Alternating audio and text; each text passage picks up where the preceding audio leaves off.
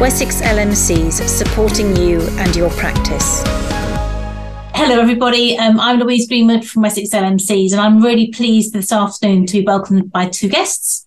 Um, so we've got Doctor Um, Sarah Kay is in, going to be in conversation with a colleague today, and I'm going to pass over to Sarah straight away to introduce this colleague and how delighted she is to welcome her into the studio. So I'll, um, Sarah, over to you. Thank you, Louise. So I'm Doctor Sarah Kay. I'm the G P Clinical Lead for Patient Safety at N H S Dorset, and I'm also a portfolio G P. And I was at a meeting the other day, and uh, Chrissy was there too. It was a meeting on suicide prevention. And I was really excited because I don't think I've actually met um, a colleague from CAMHS, even uh, on a screen, since I was a trainee. So Chrissy, would you like to introduce yourself and your background? And we'll talk a little bit about safety in children and assessing children with mental health problems. Fantastic. It's lovely to be here, Sarah. Thank you. And thanks, Louise. Um, okay, yes, so I'm a doctor in CAMHS, child psychiatrist. I'm an associate specialist, but I'm also the named doctor for safeguarding for Dorset Healthcare. Um, and I've worked in CAMHS for twenty plus years, so a long time, really. Fantastic. And Chrissy, um, as G Ps, we quite frequently see families who have got concerns about mental health. And as a G P, safeguarding is clearly right at the forefront of our mind. And it can make us quite nervous sometimes um, when we feel that there's um, a level of risk and how to quantify that risk. Mm. That's what I wanted to talk to you about today, um, about young people with self-harm. So when should we worry? What are the red flags that you look for? Yeah, I think it's, it's an interesting thing. Um, and I think that young people can present as very risky, but no, it doesn't necessarily mean that they need a CAMHS service. That's the challenge, really. And as opposed to thinking, oh, surely this child must be risky enough to get into CAMHS, it's more about, is there risk due to a mental illness and should we be treating that? And, you know, making those assessments are complex, and particularly complex in, you know, a short period of time. But we know, you know, um, in primary care, you have good relationships and you know your families well and all the rest of it. So that helps in terms of judging those risks. I guess from the point of self-harm, you know, it means the common things we think about is cutting and overdosing, but also there'll be other things like uh, having sex uh, with anyone and everyone, um, head banging. Um, sometimes people will get tattoos as a way of sort of getting over, you know, getting stimulated and making a statement and trying to communicate their distress as well. I've had people who've shaved their eyebrows off, um, shaved various other bits of their body which are less appealing, just as a way of stating uh, that, you know, they're distressed um, and, and things. I think what we try and think about, though, is what's causing that. And the commonest reason would be emotional dysregulation. Now, unfortunately, that's not a diagnostic label. And so that makes it quite um, a challenge. I think what we want to know in CAMHS when we get the referrals in is that it's not that we don't believe the degree of emotional distress. It really, you know, it's often really significant. That what gets presented in front of you, really hard to manage. Everyone's distressed, is unpleasant for everyone. But we are looking about what the baseline is. So how's someone functioning when they're not in those moments of distress, or within, when they're not trying to argue for services, I suppose. Um, and emotional dysregulation, it comes and goes. I guess it can be triggered by both. Um, another thing we'd be probably exploring, is it triggered by internal frustration? So are they perfectionists? Do they want to do things perfectly, get it completely as it is, completely straightforward, and then get really frustrated when it's not gone the way they want it to go? Or is it triggered by external things, which might be uh, sensory overload, or they've had a really nice day, been really hyped up by, you know, being, I don't know, in drama group at school, and then that tips immediately then into not managing their emotions, but it tips into a very negative emotion too. So heightened emotions can be nice, but they can then tip into negative emotions as well. Um, relationship challenges. Yeah. So Chrissy, that's really interesting. So, so am I understanding that actually asking them about how they are in the good bits of their day can be more useful in terms of aiding clinical assessment, comparing with asking about how the peaks, how bad the peaks yeah. are of their distress? Yeah, sure. Right. We know the peaks are bad. That's why they've come to see you. We're trying to work out what their baseline is, I guess, and therefore to try and work out what other things we might want to exclude um, and stuff, really. So, yeah. That's really so interesting. And as a G P, I suppose our worst case scenario is a child suicide. That would be horrendous. Um, and that's why we wanted to do this podcast, to try and help colleagues um, look for those signs that are really useful, um, but also understand a little bit more about what CAMHS can and can't do. I mean, there are quite a lot of distressed children around, but what sort of proportion of those children end up on medication, or is it actually relatively small in your experience? Oh, well, that's an interesting question. I can answer more easily the number of children that die from suicide. Um, so yeah, that would be useful. Yeah, there were five last year.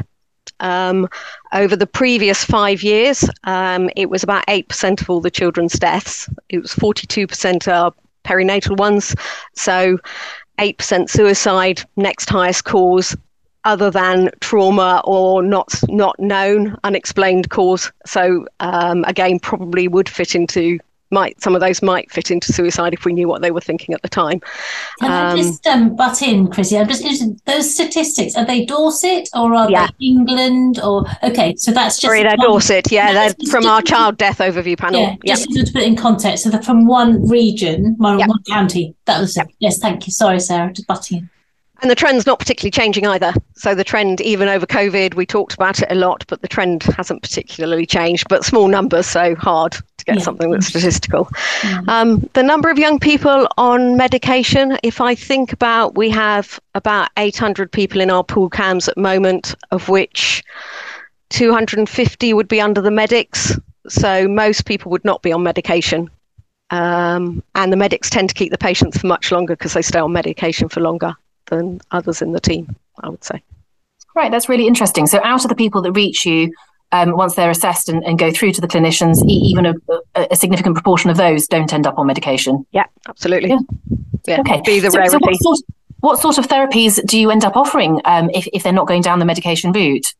Yes, I think, uh, so there are, there are a couple of processes in really, and uh, one of the key things to say I would is that with, say, emotional dysregulation or self-harming behaviours or a lot of children's mental health stuff is that we want the young people to learn about the things they're finding difficult and learn ways of managing it. And that's much easier to do it in situ, so in schools or in the family. So we'll quite often support families or schools to change, which isn't an expectation that families often come with. They want their child fixed and made better, but actually sitting a child down in a room for an hour a week, if you're lucky, doesn't help them generalise to a practical situation where they're in. So it's much more about us giving advice and learning um, into situations. And most of our core CAMHS work, so once they've got through Gateway, would be uh, actively liaising either with social care or with other services, education, getting E H C Ps, you know, generally trying to get a package around the child rather than doing one-to-one work. Okay. And Chrissy, in terms of that package around the child, mm. um, you mentioned schools. School is clearly a huge part of, of a lot of young people's yep. lives. But what does the average school, what are they able to offer in terms of support for people who are having emotional dysregulation? Um, or the wider, yeah, CAMHS uh, difficulties. So um, I think they'll they will offer support with for teachers in terms of getting the classroom situations right, noticing where the flag areas are. Um, so we do have in Dorset, we've got some uh, mental health support teams which are in schools, and they've prevented a lot of ad- referrals into CAMHS by providing advice into schools to help them with the provision. Schools also employ their own ELSA workers and things, so there's quite often either counselling or mentoring or, you know, things that support or uh, family work that comes. Some of the schools will provide as well that will help families learn about managing some of the stresses that we know our young people definitely experience. Thank you. So um, self-harm we see quite a lot in primary care. Um, what are the key things to ask when evaluating how significant that self-harm okay. is from your perspective? I think there are a couple of things that are big flags. So um, if the young person has been bereaved, and particularly if they've been bereaved with a peer. Uh, so that's not true for adults, but is true statistically for young people, that it's um, peers and friends, if they've lost a friend. It might be if they've lost a pet, it's more significant. I think it's probably because they're at that developmental stage where they're suddenly thinking, oh, death is final, and they begin to think about death and then haven't processed it well enough. So it becomes quite an intense thing for them if they're bereaved. Now, that doesn't necessarily mean a referral into CAMHS because we don't treat youngsters who are bereaved, but it is a flag to think, this is, I'm more concerned about this child. If there are other things in place, I need to uh, be more concerned about them, really. One of the other things is if they uh, have an autistic spectrum condition. So our young people who are autistic, um, they have a number of challenges around suicide and their risk of suicide. They're at higher risk of completed suicide than the average um, youngster who might be self-harming.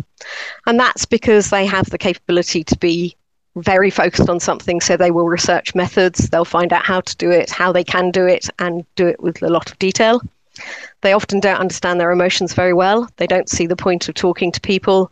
They don't necessarily have the language to describe their emotions. But the ones that are most risky, actually, are the ones who have a bit of an existential crisis, which is, what's the point of life? And it's not, I'm depressed, what's the point of living? It's, what's the point of life? I'm autistic, I want to know why I'm here. And actually go into a real crisis stage during their teenage years sometimes. And they often would fit that criteria of the young men who die by suicide. Now, our challenge is that we haven't got good treatment programs that we're developing for that yet. It's just being raised and documented as, as an issue. And I think we will develop good treatment programs, but at the moment, we don't necessarily offer things that are going to keep people very safe. Our option has been to admit them to a mental health unit, but actually that's often as destructive as keeping them at home, despite them possibly keeping them safe over a short period of time. So that's a challenge. Um, and presumably it could be harder to assess if somebody is autistic. Perhaps there might be some communication difficulties in actually conveying um, how they're feeling and so on. So we should really be pricking up our ears as G Ps. I think the language about it, that they don't have the language necessarily. Uh, they might say it as it is. So if they say they're suicidal, you take it seriously, because they probably mean it as it is, as opposed to a way of communicating their distress. That's not always true. It depends what their social skills are like. Um, mm. It's tricky, the R A S C group. I guess the other groups that are around that we, so eating disorders and psychosis both have a higher risk of death by suicide. Um, and the gender dysphoria group, which is an interesting group. I know our local in Dorset um, I C B board are particularly concerned about that. Um, and we do seem to be seeing that there's an increased risk of suicide in that group, which we haven't quite explained yet, and there isn't much national research about it yet. Um, but they certainly are highly representative in the sample that gets through to CAMHS, I'd say. Okay, and um, that's really interesting. So if we have um, gender dysphoria, eating disorders, autism as past medical history, those are times mm-hmm. when we particularly might want to spend a bit of extra time on assessing yeah. risk. Okay. Depression. Um, Let's think, I just mentioned depression though, because that's, I mean, the obvious one, isn't it? You think yeah. about uh, with depression and dying by suicide. And I think um, the problem is teenagers move go up and down all over the place, don't they? And so actually it can be really hard to assess depression. But what we would be looking for in CAMHS are biological sy- symptoms of depression, really, which I know is a really old-fashioned way of talking about it, but particularly their concentration going off, that sense that they're walking through treacle, um, early morning wakening, sluggish to get going, um, not being able, there's some evidence that their facial recognition uh, goes off. So teenagers aren't very good at recognizing other people's facial expressions. That gets worse. Uh, they can't tell colors. So if they're uh, textile or uh, they're doing art at school, they can't distinguish between colors as well. So really something very physiological that happens with that uh, depression, that sort of depression. We know that sort of depression will, responds well to antidepressants. Um, and less well to the talking type therapies, or at least you want it in combination. Oh, that's fascinating. I've never heard about that colour issue before. That's really yeah, it's interesting. interesting, isn't it? Yeah, yeah amazing. Um, and what about the sort of social difficulties and, and family setup and so on? Because that must have a huge impact on, on how yeah. well young people do. Completely. And to be honest, in the figures of people who die by suicide, um, uh, our, or present to E Ds, more are open to social care than they are to CAMHS. So there is a, a reflection of past traumas, ongoing chronic trauma um, that young people experience, how families manage things, whether they manage the emotions in the family. Uh, yeah, really, really significant. And there's one interesting study, uh, which was on a population basis, that looked about people presenting to E D, and they found that you were as, at inc- as increased risk of dying by suicide if you presented with self-harm as if you presented with a bike accident or if you presented with alcohol intoxication, that all of those sort of rather impulsive or got into a fight, impulsive negative events uh, made you equally as likely to die by suicide. And of course, in E Ds, we only follow up, we look at our self-harmers. We don't tend to follow up the other groups to see how they're doing, but they're equally as at risk.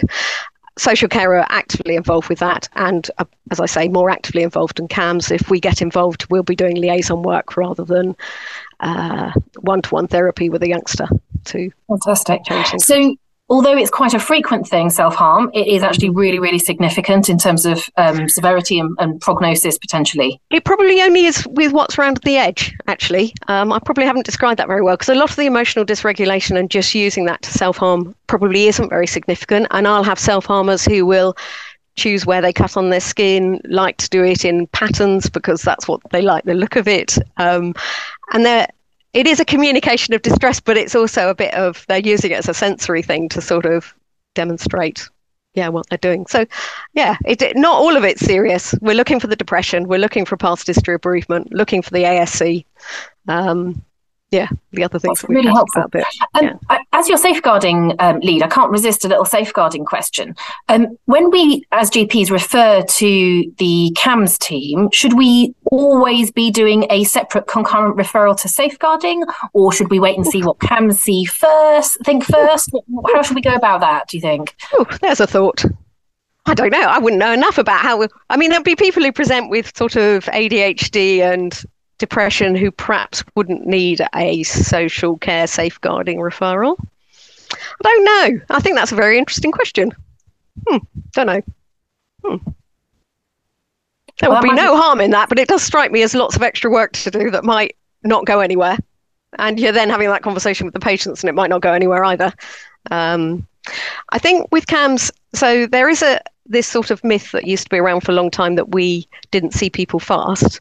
Um, now with Gateway, um, which is our sort of uh, point of contact service, um, they will. Uh, the agreement is that we see within four weeks. They they have struggled with that just recently because of the numbers that are coming in, but they absolutely try to see people within four weeks, and they will screen everyone. They'll provide some psychoeducation about what's going on. They'll do some signposting. They'll do a bit of absorbing, and they'll set people up for therapy if appropriate, or to see a medic or whatever. And they can fast speed through to people to us if they are very concerned about them. So they think they need, you know, uh, they're actively psychotic or something like that. They can fast be. Um, and so you can get through to C A M H S Gateway quite quickly, um, potentially to have someone assessed. Um, it's then what the expectations are about what happens after that. The wait for C A M H S therapy can be as long as a year if you're waiting for C B T. Um, So that brings me on to the next question I wanted to ask, Chrissy. Um, you mentioned signposting. What can we signpost families to whilst they're waiting? Because uh-huh. though it can be difficult when, when faced with a, a you know an upset mum uh, or an upset dad um, with an upset teenager, and, and there's clearly very real distress.